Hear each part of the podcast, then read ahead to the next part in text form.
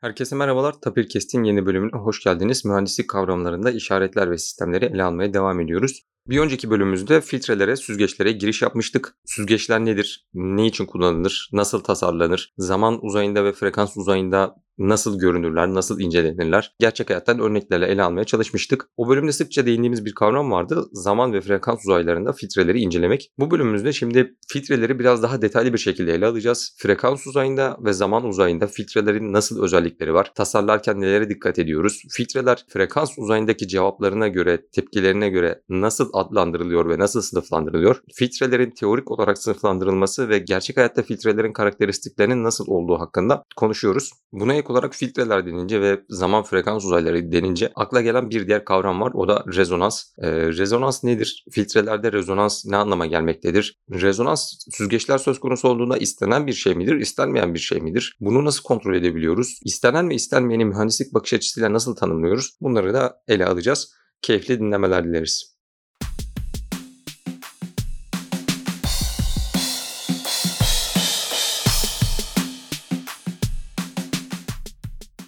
Serhan Hocam hoş geldiniz. Hoş bulduk Halil. Hocam geçtiğimiz günlerde filtrelere giriş yapmıştık işaretler ve sistemlerde. Şimdi bugün daha önce aslında sıkça konuştuğumuz ve sıkça değindiğimiz bir e, fenomen var. Bir e, daha doğrusu matematiksel araç var. Bir işareti, bir filtreyi zaman ekseninde, zaman uzayında ya da frekans uzayında incelemek. Filtre dediğimiz şeylerin genel olarak ne işe yaradıklarını, neden filtrelere ihtiyaç duyduğumuzu, filtre deyince aklımıza neyin gelmesi gerektiğini önceki bölümde konuştuk. Ancak filtre türlerine ve filtrelerin frekans cevabı üstünden nasıl sınıflandırıldığına biraz e, müsaadenizle girmek istiyorum hocam. Çünkü genelde filtre türleri frekans uzayındaki vermiş oldukları cevaba göre frekans uzayındaki karakteristiklerine göre sınıflandırılıyor. Bu noktada hocam filtreler ve frekans cevabı dediğimizde sanırım alçak geçirgen, yüksek geçirgen, band durduran ve çentik filtre temel olarak karşımıza çıkan filtre türleri.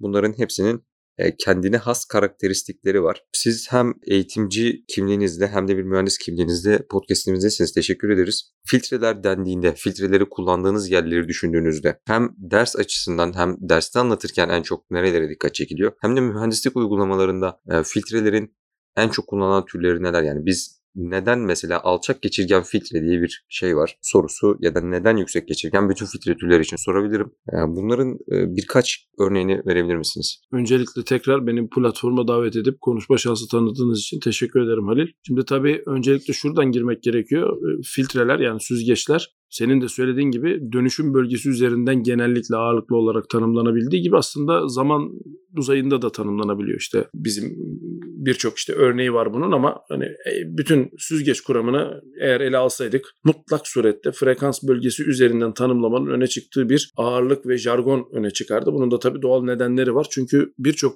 fenomeni ve problemi bu sözcüklerle birkaç arka arkaya sözcükle ifade edebiliyorken aynısının zaman bölgesinde yapmaya kalktığımızda karşımıza işte evrişimden ve konvolüsyondan mütevellit daha zor ve sofistike ifadeler çıkıyor. Hani bunu da böyle bir linguistik bir durum olarak ortaya koymak lazım. Şimdi tabii senin de saydığın bir sürü süzgeç tür var. Bunların her birisinin öne çıkarttığı özellikler var. Zaten ne demiştik daha önceden de? Süzgeçler bir fenomen içerisinden ortaya çıkartmak istediğimiz, öne çıkartmak istediğimiz olgularla bastırmak istediğimiz, ortadan kaldırmak istediğimiz olguları bir araya getiren matematiksel bir araç. İşte hemen buna bir örnek verelim. Nerede alçak geçirgen filtre kullanılır mesela? Birçok yerde kullanılır ama alçak geçiren filtrenin, alçak geçiren süzgecin en önemli özelliği adı üzerinde yalnızca temel bantta düşük frekanslı bileşenleri öne çıkartsın ya da bunları saklasın ama yüksek frekanslı bileşenleri saklamasın, bunlardan kurtulsun ya da bunları bastırsın demek. Şimdi bu tabi dinleyenlerimiz için çok belki de jargona hakim olmayan insanlar olabileceğini düşünerek bir şey ifade etmeyebilir. Şöyle söylemek gerekiyor. Örnek verelim. Biz İnsan gözü mesela bunun en güzel örneklerinden bir tanesi. Biz çok yakından bir merdivene baksak ne görürüz? Zigzag bir yapı görürüz değil mi? Yani yukarı doğru tırmanan.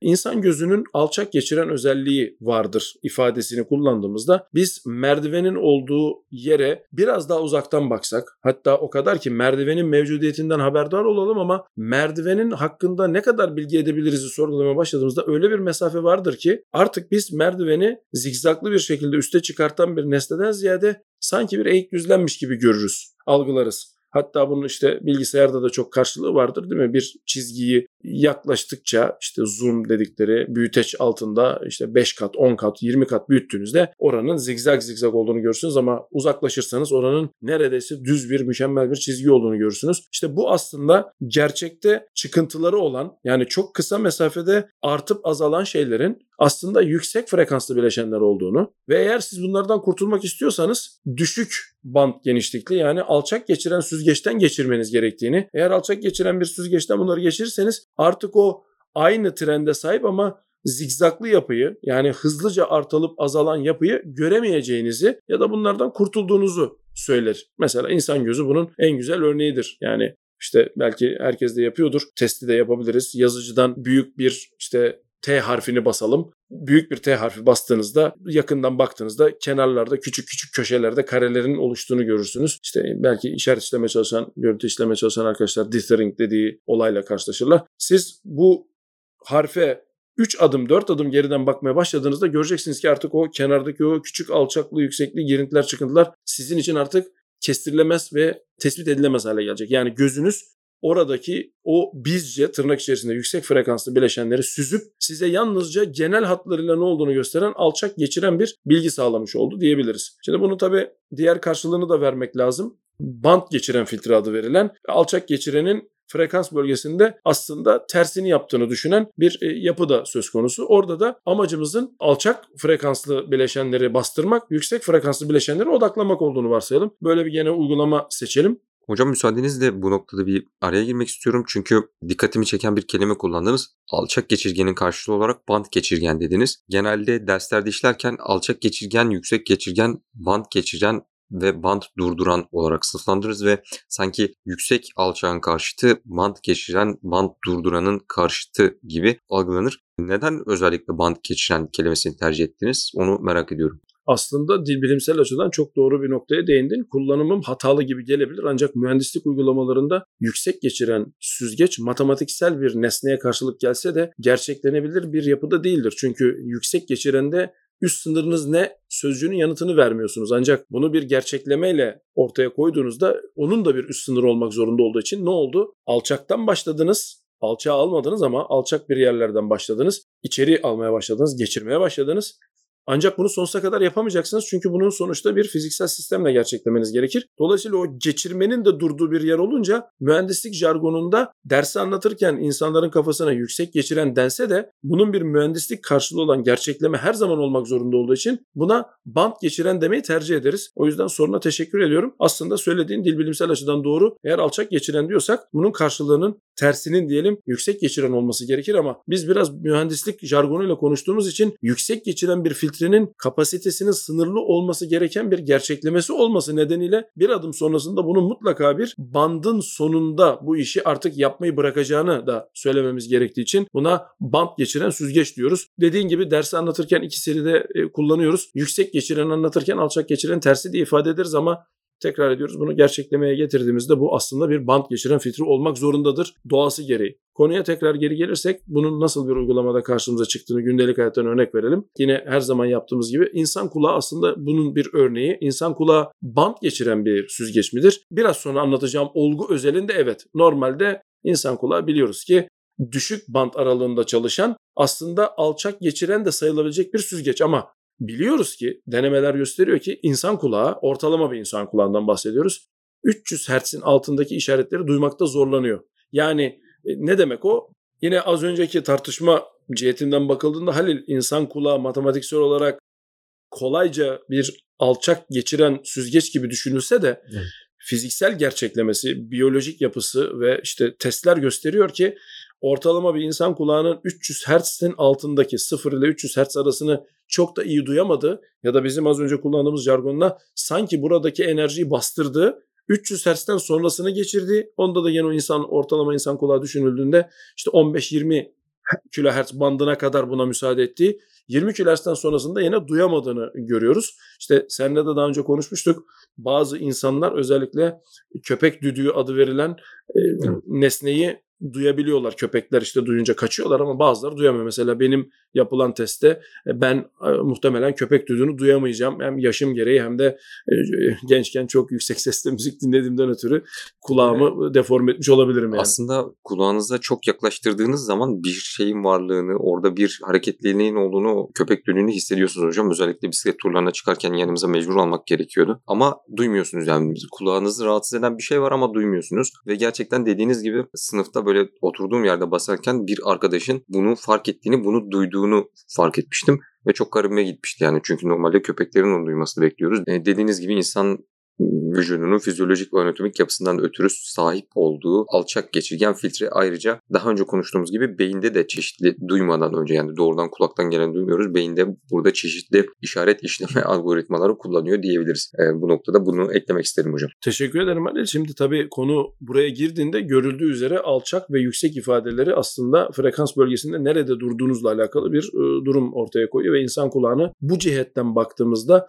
0 ile ortalama 300 Hz arasını duyamadığını yana bastırdığını varsayıp 300 ile 20 kHz arasında gene yaklaşık bir şeyleri geçirdiğini yani burada bandı geçirdiğini 20 kHz'den sonrasında yine ortalama insan kulağı için bastırdığını söyleyebiliriz. Dolayısıyla bu bir band geçiren süzgeç olarak değerlendirilebilir. E, sadece hızlı olması açısından bir kısaca bu mantığı verdikten sonra bir örnekten daha bahsetmek istiyorum. Haberleşme kuramında çok sık kullandığımız bant geçiren filtre her gün işte artık tabii yerini internet mecrasına ve yayıncılarına bıraktı ama e, hala arabayla seyahat edenlerin vazgeçilmez dostu olan işte FM radyo bunun en güzel örneği. Siz e, FM radyonuzun e, düğmesini ayarladığınızda istediğiniz yayını veren kanalı bulmak istediğinizde aslında siz işte o bant geçiren süzgecin frekans bölgesindeki yerini yatayda ayarlamaya çalışıyorsunuz diyebiliriz. Örnek işte en sevdiğimiz yayın yapan istasyon 103.6'da ise siz eğer o elinizdeki e, arabanızın radyosunu döndürdüğümüz işte o e, düğmeyi ilgili frekansa getirdiğinizde artık 103.6'nın etrafındaki yayını alan bir band geçiren süzgece sahipsiniz demektir. İşte daha aşağı indiğinizde daha aşağı, daha yukarı çıktığınızda daha yukarı. Gördüğünüz üzere yani hem haberleşme kuramında hem de gündelik hayatta band geçiren süzgeçlerden de böylece bahsetmiş oluyoruz Halil. Hocam şimdi bahsetmediğimiz iki filtre türü daha var. Bunlar band durduran ve çentik filtre. Aslında band durdurana band geçirenin tersi dedik de tam olarak uygulamaya döndüğümüzde o şekilde olmadığını görüyoruz. Çentik filtrede band durduranın bir alt sınıfı. Band durduranda belirli bir aralıktaki frekansları engellemeye çalışırken çentik filtrede genelde sadece sahip olduğumuz tek bir frekansı engellemeye çalışıyoruz. Bu konuda aslında aklıma ilk gelen örnek lisede kimya derslerinde ya da üniversitede kimya derslerinde, fizik derslerinde gördüğümüz e, spectral line olarak adlandırdığımız elementleri ısıttığımızda her birinin bir ışıma yaptığını görüyoruz ve bu ışımalarda her bir element karakteristik notch filtrelere sahip diyebiliriz aslında. Çünkü spectral line'da o güç tayfında, ışıma yaptığı güç tayfında sadece belirli frekanslarda biz e, kesikler görüyoruz ve oralarda yok. Zaten bu yöntemi bildiğim kadarıyla hocam belki binlerce kilometre uzakta, milyonlarca ışık yılı uzaktaki nesnelerin hangi elementlerden oluştuğunu anlamak için kullanıyoruz. Daha önce James Webb bölümlerinde de bu yönteme değinmiştik. Çentik filtre deyince aklıma böyle bir örnek gelmişti hocam benim. Çok doğru bir örnek oldu Halil. Spektroskopi herhalde bunun hem kullandığımız terminolojiyi birebir kullanan hem de gündelik hayattan hepimizin rastladığı bir örneğe karşılık geliyor. Biraz daha geriye alalım. Belki bilimsel anlamda da bu işlerin nasıl yürüdüğünü ortaya koymak adına, tarihsel anlamda da önemini ortaya koymak adına bu yaklaşım dinleyenlerimiz için güzel olabilir. Bilindiği üzere ışık yani optik fenomen çok uzun yıllar insanların kafa yorduğu özellikle işte orta çağdan itibaren de e, bilimsel camianın birden gündeme getirdiği ve bunun anlaşılması için çok önemli bilim insanlarının çaba harcadığı bir olgu. Bildiğimiz kadarıyla Descartes belki de öncesinde de ışığın bir ortamdan diğer ortama geçerken kırılması ve kırınımından sonra renklerden bahseden ama bunu açıklamayan bir yapıya sahip. Şimdi tabii iş dönüyor dolaşıyor. Bununla alakalı da önemli bir bilimsel tartışma var. Newton'ın bu konuyu işte Huygens'la beraber ve o sırada Avrupa'da yapılan diğer çalışmalardan çeşitli nedenlerden ötürü haberi olmamasından ötürü tekrar ettiği ortaya çıkıyor ve e, Newton'un işte daha sonradan parçacık ve dalga modeli adı verilen başka konuya da ayrıma ulaşacak bir yol ayrımına gittiği yerden bahsediyoruz. Newton yaptığı çalışmalarda e, işte ışığın belli bir prizmadan geçtikten sonra ortaya çıkardığı renklerin incelenmesi konusunda rivayet odur ki biraz atalet sergiliyor. Başka bir alana yönlendiği söyleniyor ya da bilimsel okumalardan görürüz ki eksik bilgiyle hareket ettiği için ilerletemediğini çalışmalarını öğreniyoruz. Ancak e, özellikle bu konuda Avrupa, kıta Avrupa'sındaki çalışmalar gösteriyor ki saçılan spektrumun yani o renklerin, gökkuşağının öyle diyelim hatta biraz daha dikkatli incelendiğinde sanki yakından bakıldığında, düzgün incelendiğinde içerisinde kesikler olduğu, aslında bunun bir takım şeylere işaret ettiğine e, insanlar vakıf oluyorlar. Ancak tabii bunun ne anlama geldiği işte 20. yüzyıla yaklaşılınca ancak ortaya çıkıyor. Çünkü güneş ışığı belli bir prizmadan geçtikten sonra belli bir açıda e, bir tayfa yol açıyor ve bu tayf içerisinde bir takım kesikli noktalar var. Dediğin gibi yani sürekli bir ışık, renk e, spektrumu yelpazesi yok. Çok küçük, incecik kesiklere yol açan şeyler ortaya çıkıyor. Tabii bunu söylerken neden dalga ve parçacık ikileminden bahsettik? Buna da söylemek gerekiyor dinleyenlerimize.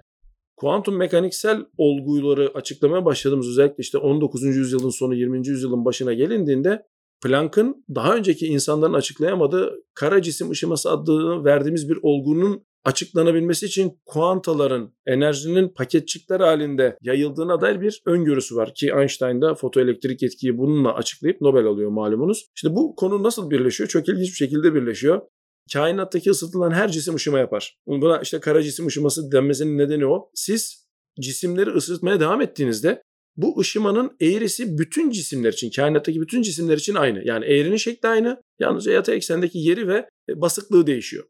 Şimdi bu noktada senin söylediğin yere geliyoruz Halil. Kara cisim ışıması bütün kainattaki bütün her şey için aynıysa o zaman kainatı oluşturduğunu düşündüğümüz elementler için de aynı olmalı. Ve biz laboratuvarda bunları belli bir sıcaklığa kadar laboratuvarın koşulları el verdiği müddetçe ısıtıp ortaya çıkan tayfı gözlemliyoruz. Ve anlıyoruz ki senin de dediğin gibi güneşten gelen ışıklarda gördüğümüz o kesiklilik paterni, örüntüsü elimizdeki elementlerle aynen doğrusal sistem kuramı çerçevesinde örtüşüyor.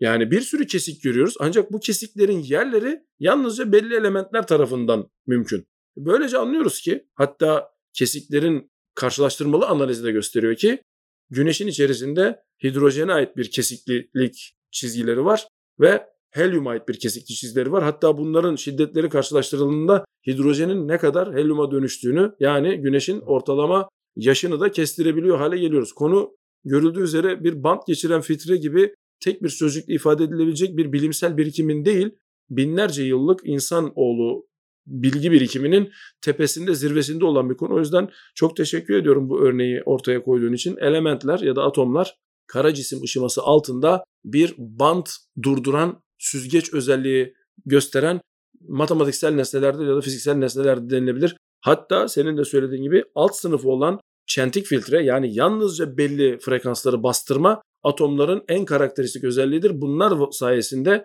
işte bir materyalin ne olduğunu küçük parçaları bölüp ısıtıp ortaya çıkan ışımayı analiz edip işte bu nesnenin içerisinde hidrojenden bu kadar var, helyumdan bu kadar var, lityumdan bu kadar var deyip e, hayatımıza kaldığımız yerden devam edebiliyoruz. Halil. Teşekkürler hocam. Yani filtreleri açıkçası istediğimiz ve istemediğimizi ayırmak için ya da e, doğal olaylar sonucunda gerçekleşen ayrımları incelemek için kullanabiliyoruz. E, bu noktada bir e, kavrama daha değinmek istiyorum hocam. Bir kavrama daha gelmek istiyorum. E, filtrelerin frekans cevabını incelerken, frekans tepkisini incelerken rezonans dediğimiz bir olay gündeme geliyor. Rezonans da aslında biraz popüler bilim okuyucularının ya da popüler bilim filmlerinin, bilim kurgu filmlerini seven insanların mutlaka kesinlikle karşılaştığını düşündüğüm bir şeydir. Çünkü işte insanları rezonans frekansını bularak çeşitli şekillerde e, ortadan kaldırmak diyelim ya da çeşitli binaları o binanın rezonans fre- frekansını bularak ortadan kaldırmak ya da bir diferansiyel denklemler dersini alıyorsunuz ve kararlılık gibi konulara girmişseniz işte rezonans frekansına geldiği için sistem kararsız bir hale geldi ve bu köprü bir süre sonra e, yerle bir oldu diye anlatılır. Yani rezonans dediğimizde aslında pek çok kavramı kapsıyor ve insanların çokça kullandığı gün içinde hatta kişisel ilişkilerde bile kullanılan bir kelime haline gelmiş diyebiliriz. Frekans tepkisi açısından baktığımızda rezonansın karşılığı niye denk geliyor bunu merak ediyorum hocam. Doğrusal sistemleri ifade ederken Halil karakterizasyonu için frekans bölgesi yaklaşımın insan aklına oldukça yakın sözcükleri seçerek ifade edilebileceğini daha önce de bahsetmiştik. Dolayısıyla bir doğrusal sistem için konuşuyorum. Bir doğrusal sistemin nasıl davrandığını ifade ederken işte senin de az önce sözünü ettiğin bütün doğrusal sistemlerin bir süzgeç olduğu varsayımıyla o doğrusal sistemi temsil eden süzgeç tepkisinin yani frequency response'ın ne olduğundan bahsediyoruz. Ancak tabii süzgeç tepkisinden olaya bakıldığında senin de söylediğin gibi süzgeçleri tanımlarken o herkesin bildiği işte bir kutu şeklinde yatay eksende kutu şeklinde çizme gibi davranıldığı için kavramı anlatmak için kullanılan bir betimleme olduğu için rezonansın ne anlama geldiği ilk başta anlaşılmıyor. Ancak rezonans o kadar önemli bir olgu ki bir doğrusal sistemin frekans bölgesinde geçirgen olduğu süzgeç yapısının tek bir blok halinde yaptığını varsayarsak nerede maksimum olduğu ya da nerede maksimum ulaşacağı ya da senin de söylediğin gibi kararsız hale gelip gelemeyeceğini de bize söyleyen bir olgunun aslında tasniflendirilmesi için kullanılan bir sözcük. İşte hep verilen örneği verelim. Herkes herhalde bunu küçükken de denemiştir. İşte kardeşinizi ya da arkadaşınızı salıncakta salladığınızı varsayalım. İşte arkasından itiyorsunuz bir müddet. Dolayısıyla salınmaya başlıyor. E, arkadaşınızın aktif bir hareket yapmadığını varsayalım problemi ilerleştirmek için. Arkadaşınızın en kısa sürede maksimumuza ulaşabilmesi için ne yapmanız gerekir? Tam sizin olduğunuz yere hareket etmediğiniz varsayımıyla geldiği noktayı mükemmel bir zamanlamayla itmeniz sayesinde çok kısa bir sürede arkadaşınızın maksimum salınımla salıncakta oynayabildiğini görürsünüz. Burada hemen problemi şuna indirgeyebiliriz. Ben sabitim, işte arkadaşımız aktif hareket yapmıyor salıncak üzerinde ve salınım başlamış olsun. Ben salınımın istediği noktada yani tam yön değiştirdiği ana elime denk getirmezsem yani hala bana yaklaşmaya devam ederken itersem ne olur? E takdir edersiniz ki hem bu momentum değişimi hem şu hem bu hepsi bir araya geldiği için az önceki momentumunu kaybedecektir. Dolayısıyla sistem yeni bir salınıma girecektir ama az önceki salınımını e, kaybedecektir. Peki ben durduğu noktayı geçirdim, geç kaldım. Ne olur? Bu sefer ben yer değiştirmek zorunda kalırım. Çünkü o maksimum itmeyi verebilmek için sistemde aktif hareket yapmak zorunda kalırım. Yani yer değiştirerek itmek zorunda kalırım. Peki bu yer değiştirmede, itmede gücümü nasıl ayarlamalıyım? O anda bulunduğunuz konuma göre optimali seçmek zorundasınız. Bu çok zor bir problemdir. O yüzden salıncak problemini nasıl çözeriz? Siz sabit durursunuz. Aktif hareket yapmaz sallanan kişi standart bir itmeyle öyle bir noktada durursunuz ki kolunuzun tabi uzadığı varsayımıyla bunu yapıyorum yani kolunuzu belli bir mesafede itebildiğiniz varsayımıyla bunu yapıyoruz. Sizin bulunduğunuz yerde yön değiştirmenin olduğu yerde maksimum itmeyi sağlarsanız eğer bunu başarırsanız 3 ya da 4 itmede maksimumuza ulaştığını göreceksiniz. Bunu sağlayamadığınız her yer sistemin rezonanslı olmadığı yer olacağı için sistem beklediğiniz tepkiyi çok daha yavaş verecektir. Çok zaman alacaktır ya da istemediğiniz bir tepkiyle karşılaşacaksınız. Peki sürdürebilseydik bu hareketi ne olurdu? Salıncağın fiziksel sınırlarını aştığımız durum söz konusu olurdu ki arkadaşınız fırlayıp giderdi ya da işte takla atardı. İstemediğimiz sonuçlarla karşılaşırdık. Herhalde rezonansı betimlemek için gerçek hayattan vereceğimiz en önemli örneklerden biri budur. Bir de senin de söylediğin üzere popüler bilimde ve filmlerde çokça karşılaşılan deneyleri de yapılmış olan bir de bardağa ses sanatçılarının e, aynı sesi yüksek tiz olan genelde tercih ediliyor. Titreştirerek yani bu sesi çıkartarak kırması, aynaların çatlaması gibi örnekler verilebilir. Bunlar da rezonansın gündelik hayatta aslında e, nasıl karşımıza çıktığıyla alakalı biraz daha popüler örnekler. Halil. Teşekkürler hocam. Yani o noktada camı kırmasını sağlayan kadının sesinin titreşiminin aslında kişinin arkadaşını itmesi gibi, salıncakta sallanan arkadaşını itmesi gibi öyle bir frekansta ve öyle bir genlikte ve öyle bir zamanlamada oluyor ki zamanla o camın içindeki moleküller, cam molekülleri daha fazla titreşmeye başlıyor. Arkadaşımızın daha hızlı sallandığı gibi ve bir süre sonra patlıyor ve arkadaşımızın takla attığı konuma denk geliyor anladığım kadarıyla değil mi hocam? Evet hatta şu çok önemli bir durum Halil. Sizin camı kırmak için sürekli sesinizi şiddetinize şiddetini artırmanıza gerek yok. Yani rezonansın en önemli fenomeni bu bence. Yani siz aynı gücü, aynı enerjiyi sadece rezonans bölgesinde ya da rezonans frekansında kalarak sağladığınız takdirde sistem rezonansa girip e, kararlılık sorunu yaşayacaktır demek. Yani insanlarda tabii şöyle bir algı olabilir. Bir an önce kırılsın ve ben daha çok bağırayım. Bu, bu istediğimiz bir şey değil.